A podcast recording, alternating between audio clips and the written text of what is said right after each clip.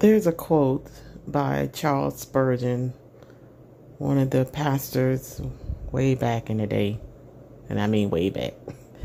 But it states, You cannot bring others to Christ unless you have first been with Him. And I was thinking how, you know, you're walking down the street in your neighborhood or you're walking down the street um, in your downtown area and someone stops you and asks you where something was or a place was. You know, can you help them find it? You're trying to give them directions. You know where this place is at, but you've never been there. So your directions are halfway on point and halfway not on point. And it made me think of how we have people in churches, of people who say they're pastors or they're ministers or just plain old church lay people and they trying to bring you to Christ, but they themselves have never had a relationship with Him. They themselves don't even know where He is. They walk around all puffed up, saying how, oh, they love Jesus. They all on Facebook. They all on Instagram. What's the other one? Twitter and Snapchat and some other stuff probably out there. And when you watch their lives, you can tell they've never been with him.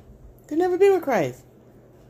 Not the way they living, cursing and screaming at each other and being unkind and all up uppity, thinking because you got a 1999 Mercedes Benz, you all that. No.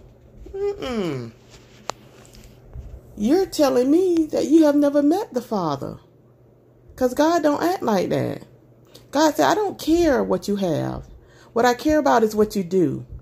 And if you don't love people like he loves people, you're missing the point. How can you tell me how to find him? You know, he's never been lost. But how are you going to tell me how to find, I help you find Christ when you can't even find yourself? You can't help me find anybody. Actually. So if I'm lost and you've never been with him, you're lost too. So we're both just walking around trying to find this building and we don't know where we're going because we're both lost. What the Bible says, let the blind lead the blind. You know why? Because if we both blind, we're going to fall into that ditch together. So all these puffed up people, all these people who's talking about, oh, I love Christ, and you know, putting up their little scriptures on the Bible on the on the social media pages, and oh, talking about how they church service being on Zoom, and you watch, and then you start seeing all the other posts, and you're like, okay, this is way far from Christ. wow, ooh, they use that F word. Okay, mm. and you're thinking what happened to Christ? If you're not embodying his character, then you have no idea who he is.